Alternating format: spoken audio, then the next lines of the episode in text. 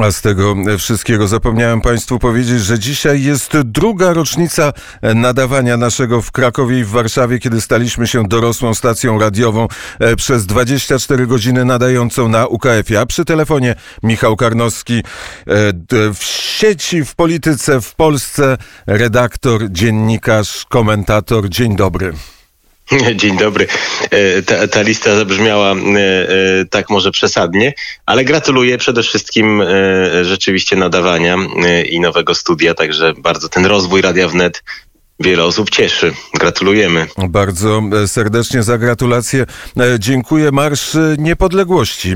Jakie refleksje po tym Marszu Niepodległości tobie towarzyszą? No, trochę takie, jakie towarzyszyły mi przed Marszem Niepodległości. Miałem takie poczucie, że nikt na tym nie wygra, że są takie pokusy, które lepiej odrzucić.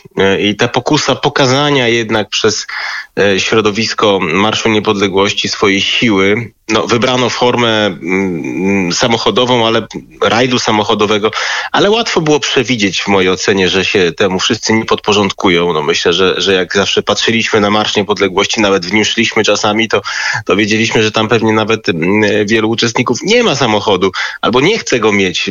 Wybrano taką formę hybrydową, to się po prostu wymknęło spod kontroli.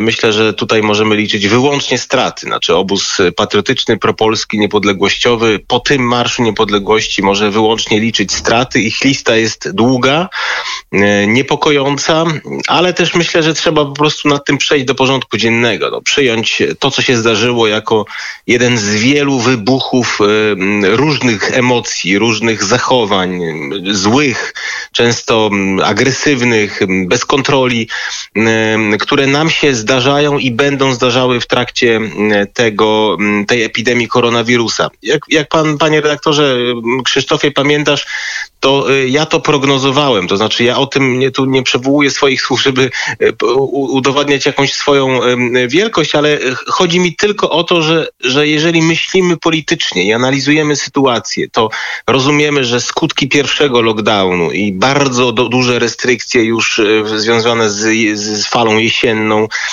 koronawirusa, no one po prostu przynoszą duży skok społecznego napięcia i co jakiś czas w różnych miejscach to wybucha i będzie wybuchało.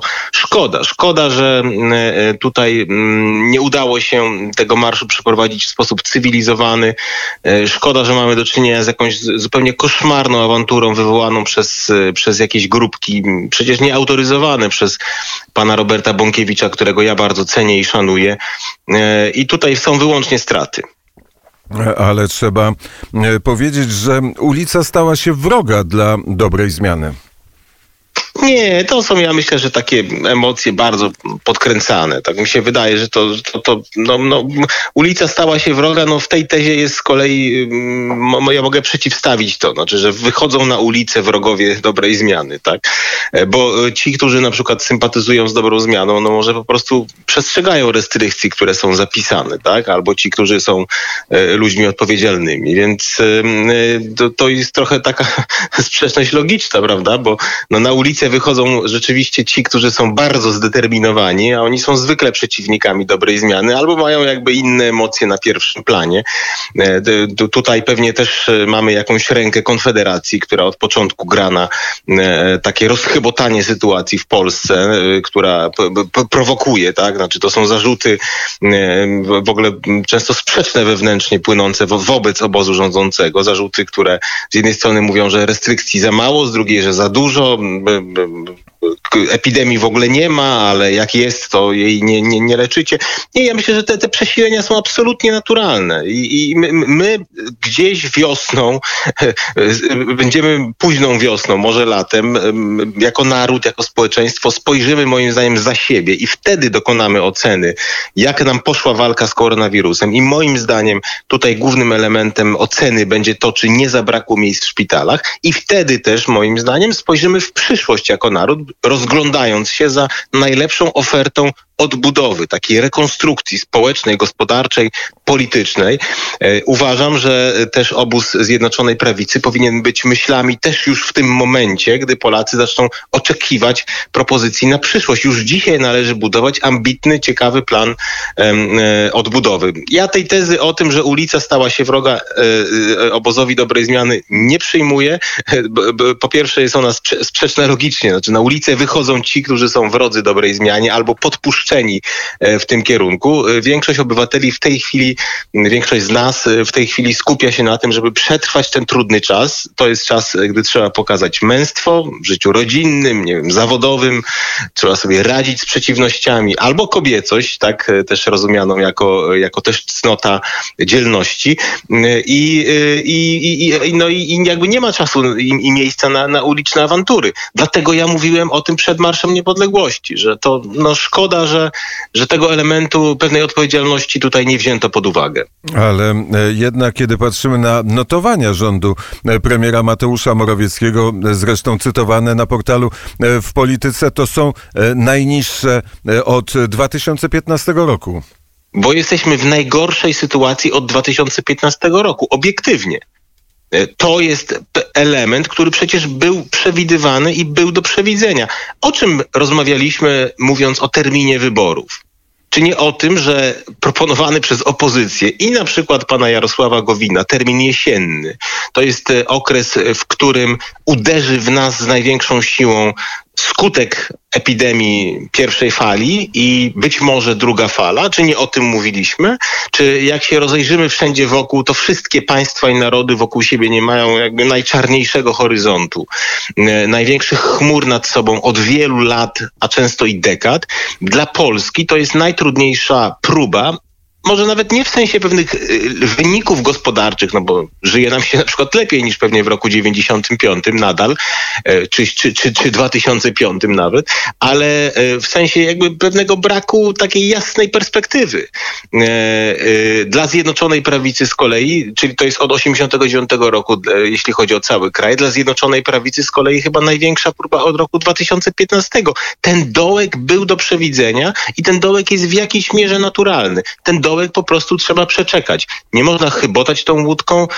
To jest czas pewnej defensywy politycznej, a nie ofensywy. Uważam, że projekty, które powiększają chaos, powinny być zatrzymane, zawieszone. Uważam, że jedność polityczna w tym momencie jest absolutnie fundamentem. Na dodatek mamy jeszcze bardzo silne presje zewnętrzne, no bo mamy tą unijną próbę tak naprawdę zamachu na polską suwerenność, bo ten mechanizm praworządności jest po prostu jakąś pałką, jakimś batem, który, który, który przypomina Przypomina jakiś mini traktat rozbiorowy. Mamy też możliwą zmianą, zmianę w Białym Domu w, w, w, w Stanach Zjednoczonych, co też tę presję dołoży, więc jest obiektywnie bardzo trudna sytuacja. To jest moment, który trzeba przeczekać, oczywiście aktywnie walcząc. I ja muszę powiedzieć, że no umyka też wielu obserwatorom, wielu mediom to, że ten, ten rząd ma naprawdę sukcesy na tym podstawowym froncie walki z koronawirusem, a tu, tu mam na myśli zapewnienie miejsc w szpitalach wszystkim, którzy tego potrzebują. siedemnaście dni upłynęło od decyzji premiera Mateusza Morawieckiego o budowie szpitala na Stadionie Narodowym do przyjęcia pierwszego pacjenta. Te stadiony powstają Kielce, nie wiem, Katowice, wszystkie większe miasta wojewódzkie będą, wszystkie miasta wojewódzkie będą tego rodzaju szpitale miały i to jest te, element tej skuteczności. Na tym się trzeba skupić. To, że opozycja, ale też wiele innych środowisk wykorzysta ten trudny czas do uderzenia, to też było do przewidzenia. Podkreślam, jak wiemy, jakim wyzwaniem jest epidemia pod każdym względem, to nas te sondaże nie dziwią. Ja bym do nich w tej chwili nie przywiązywał uwagi. Moim zdaniem Polacy oceny dokonają po epidemii. A nie boisz się takiego momentu, w którym nastąpi rozpad obozu dobrej zmiany? Tutaj myślę o piątce dla zwierząt, o ministrze Ardanowskim. To boję się, dlatego uważam, że wszystkie projekty, które chyboczą tą łódką, powinny zostać zawieszone. To jest te, ta, taki czas, w którym jakby pewne emocje są mocniejsze niż byłyby normalnie. Ja myślę, że nawet minister Ardanowski jest bardziej poddenerwowany niż byłby normalnie. oczywiście nie, nie odbieram mu jakby racjonalności i, i, i prawa do głoszenia poglądów czy tez, które on stawia, ale myślę, że to, to jest ten element. Z drugiej strony, no, przy całym jakby jego, jego, przy całej jego niechęci na przykład wobec tych postulatów, które są postawione w Piątce dla zwierząt, to naprawdę nie jest najlepszy moment, żeby budować swój jakiś ruch ludowo-narodowy albo żeby szantażować obóz Zjednoczonej Prawicy utratą większości. No, ja, ja, ja rozumiem prawo do, do frustracji, do odejścia, do wszystkiego, ale to naprawdę nie jest czas na to, żeby tego rodzaju przesilenia jeszcze zwiększać i, i tutaj pogarszać sytuację. No to jest pewien moment testu, no po prostu trzeba ten okres przejść. Jeżeli ten obóz pęknie wewnętrznie, jeżeli któryś z polityków Zjednoczonej Prawicy uzna, że teraz należy wszystko rzucić na szale, no to ja, ja jakby, no myślę, że historia go oceni właściwie, bo ja myślę, że też powoli zaczynamy chyba rozumieć stawkę. To jest coś, co na przykład moje środowisko medialne, polityczne yy, zawsze różniło od pozostałych, że my zawsze rozumieliśmy, że ta szansa, która jest dana Polsce po dwa tysiące piętnastym roku, którą Polacy wywalczyli, to nie jest coś, co wróci za chwilę. To nie jest coś, co, co, co, co nam jakby, co, co, co jak minie, no to, to będzie odbudowane. No nie, będzie, nie będzie Polska miała, nie wiem, lepszego Jarosława Kaczyńskiego czy lepszego PiSu e, e, za, za, za dwa, trzy lata. No, to, się, to się zdarza być może raz na generację, raz na pokolenie taka szansa. E, i, I bardzo wiele osób, jeżeli to przeminie, no jakby zobaczy, z czym się bawiło, z czym igrało, jak bardzo zamordyzm zostanie wprowadzony. Wielu ludziom się wydaje, że jak PiS przejdzie, to oni dalej będą na przykład użytecznymi idiotami, prawda, wykorzystanymi, wykorzystywanymi przez obóz trzeciej R P do, do, do rzucania kolejnych petard w kierunku dobrej zmiany. No, nie będą. No, to się przesunie radykalnie na lewo. Wiele, wielu komentatorów, wielu dziennikarzy, wielu ludzi życia publicznego, którzy dzisiaj są używani, nawet mając konserwatywne poglądy w pewnych obszarach, do ataku na Zjednoczoną Prawicę, zostanie pogonionych i będzie to absolutna zmiana, duża zmiana naszego krajobrazu politycznego, no ale trzeba to przejść być może, żeby sobie to uświadomić. A jaka będzie, jaki będzie przyszłość strajku, jaka będzie przyszłość strajku kobiet? Chyba bym rozmawiał o tym, jaka, jaka, jest, jaka jest historia strajku kobiet. Wydaje mi się, że to momentum już minęło, że pewne, pewien radykalizm, skrajność, a nawet ekstremizm tego środowiska zostały po prostu obnażone. To, to jest coś dla, dla większości Polaków, moim zdaniem, absolutnie nieakceptowalne. To jest jakaś straszna twarz, nie wiem, no, tego środowiska politycznego. Te postulaty są w każdym wymiarze absolutnie destrukcyjne i, i ocierają się o nowy bolszewizm. To, to co te panie proponują, w, moim, w mojej ocenie, no niewiele się różni od, od leninizmu. I, i, i jak każdy bolszewizm zawsze ma w finale no, straszliwe rzeczy. No, to musimy pamiętać, że każdy ruch rewolucyjny o takim marksistowskim podłożu na końcu oferuje obozy koncentracyjne, bo tam jest jakiś, jakiś, jakiś zapisany, no, zapisana genetycznie niezdolność do tolerowania innych poglądów i, i to mnie najbardziej w tym strajku kobiet przeraża, że on ma w sobie, i to wybrzmiewa bardzo mocno, taki eksterminacyjny ton w stosunku do przeciwników, ludzi, którzy chcą być wierni Kościołowi, którzy mówią nie, no nie, nie ma mocy ludzkiej, która by mogła uzasadnić to, że aborcja jest dobra. To, to nie jest nic dobrego, to jest zło, to jest, to jest, to jest śmierć dziecka. Przy całej komplikacji jakby tego tematu opozycja w dużej mierze dała się temu ruchowi steroryzować. Myślę, że koszt polityczny strajku kobiet dla opozycji jeszcze nadejdzie, choć jest rzeczywiście przesunięty w czasie, ale myślę, że zaprezentowany ekstremizm jeszcze zdąży wybrzmieć, jeszcze do Polaków dotrze i będzie wpływał na wybory polityczne. Tutaj nam się rysuje dość jasna oś podziału.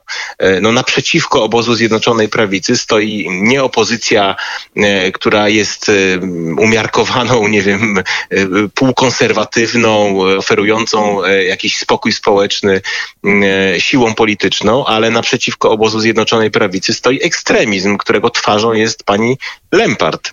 i czy pani Suchanów. I to y, będzie miało swoje konsekwencje polityczne. Same panie nie sądzę, żeby odegrały jakąś większą rolę, ale one, one no, przylepiły pewien ekstremizm do opozycji. Y, I to, to będzie, będzie ważnym czynnikiem w przyszłości. T- tak oceniam. Powiedziałeś o czymś, o wielu rzeczach bardzo ważnych, ale zwróciłeś uwagę na to, co dzieje się w Europie. Budżet Unii Europejskiej, pałka e, dla Polski przygotowana, czyli to uzależnienie budżetu od, od praworządności. Jak, so, jak myślisz, jak sobie Polska z tym problemem poradzi? To, to, no musi sobie poradzić, ale sytuacja jest bardzo, bardzo poważna. Myślę, że bardzo często używano w ostatnich latach, dekadach nawet takich słów, które no, przywoływały zagrożenie dla niepodległości, dla suwerenności. Ale w tym momencie rzeczywiście teraz jesteśmy. To jest coś, co jeżeli przejdzie, no tak naprawdę redukuje Polskę do poziomu województwa unijnego, którego rząd ma wpływ na jakieś detale. Natomiast każda zasadnicza zmiana, nawet dopuszczalna konstytucją, no zwłaszcza dopuszczalna naszą konstytucją, naszym prawem, nawet traktatami unijnymi, wyłączająca pewne obszary, no jest w tej chwili już zanegowana, jest niemożliwa. E, arbitralna możliwość uznawania jakiegoś kierunku zmian za niepraworządne i w związku z tym karania finansowego, no to jest coś, czego nawet rząd Rzeczypospolitej nie ma w stosunku do Gdańska, nie wiem, Pomorza, Śląska. No nie ma, nie ma, tak? A, a, a prezydencja niemiecka chce to w stosunku do Polski wprowadzić. I to wygląda bardzo źle, bardzo niedobrze. Myślę, że trzeba wytężyć absolutnie wszystkie siły, żeby się temu przeciwstawić. Myślę, że Polska została też w jakiejś mierze no, oszukana, tak jak i Węgry. Tak, na ostatnim szczycie unijnym. To, co się dzieje, jest absolutnie wbrew padającym wtedy także ze strony unijnej deklaracją. Jest to próba jakiegoś rozszerzenia zawartego tam porozumienia. I to jest absolutnie moment fundamentalny. To znaczy my tej linii nie możemy zaakceptować. Nie, nie, nie możemy po prostu zaakceptować tego, co, co prezydencja niemiecka wspólnie z Parlamentem Europejskim proponują, bo jest to skokowe zredukowanie polskiej niepodległości i na to nie mamy zgody ani Polaków w tej chwili, ani naszych przodków, tak? Bo oni jednak krwią płacili za niepodległość i suwerenność Polski i dzisiaj, dzisiaj takie, takie miękkie, prawda, no, poddanie się nie wchodzi w grę. Każdy Sejm, który by coś takiego zaakceptował, myślę, że mógłby być przyrównywany do Sejmu Grodzieńskiego i to jest, to jest nie, nie do zaakceptowania. A co w najnowszym tygodniku Sieci? A w tygodniku Sieci piszemy oczywiście o wszystkich sprawach, które się e, dzieją, które są ważne, ale skupiamy się właśnie na e, e, tym, e, co nazywamy kolejnym puczem. To znaczy wychodząc e, od strajku kobiet pokazujemy, że znowu spróbowano wyłączyć w Polsce prąd. Że jak spojrzymy na ca- całość tych działań, działań, podżegań, prowokacji, to otrzymujemy obraz no, kolejnej próby realizacji tego manifestu pana Kramka, który swego czasu napisał w kilkunastu punktach, jak wyłączyć w Polsce prąd, jak przejąć władzę, jak zorganizować nowy quasi-Majdan.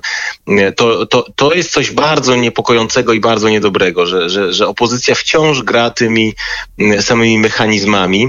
Zresztą będę teraz może trochę niepoprawny politycznie, ale zwróćmy uwagę, że na przykład na Białorusi też jest realizowany taki bardzo, ja nie mówię o tym, że, że ten bunt nie jest prawdziwy obywateli, bo tu odkładam, ale jak spojrzymy na pewne środki, metody, które są używane, na przykład taka próba e, ciągłego organizowania społeczeństwa, a to przychodzą niepełnosprawni, a to lekarze, a to, a to inżynierowie, to wszystko jest w bardzo podobny sposób jakby organizowane, no to w, wydaje mi się, że na świecie w różnych miejscach, o tak to powiem, no są ćwiczone różne scenariusze wyłączenia prądu. Czasami w, w słusznej sprawie, to chcę jasno podkreślić, bo odkładam teraz pewne moralną, prawda, moralną ocenę, pewną moralną ocenę tego, tych, tych różnych wydarzeń, ale, ale to, to, to, to są chyba gdzieś na świecie, tak mi się wydaje, jacyś specjaliści od po prostu obalania rządów i, i, i na to musimy być, być bardzo czujni. Ale, ale w tygodniku Sieci też dużo ciekawych materiałów. Patrzymy, myślę, tutaj z dumą mogę powiedzieć, bardzo trzeźwo na epidemię, jednocześnie kibicując tej walce, którą toczą narody, w tym, w tym polski naród z epidemią, ale, ale też dopuszczając głosy, które stawiają pytanie, czy możliwa jest, była inna ścieżka podejścia do tego tematu, to myślę, że też są bardzo ciekawe rozważania. Bardzo serdecznie dziękuję za rozmowę. Ja również dziękuję, życzę miłego dnia. Michał Karnowski, Sieci w polityce w Polsce, redaktor, publicysta, komentator, był gościem poranka wnet na zegarze, godzina siódma trzydzieści trzy.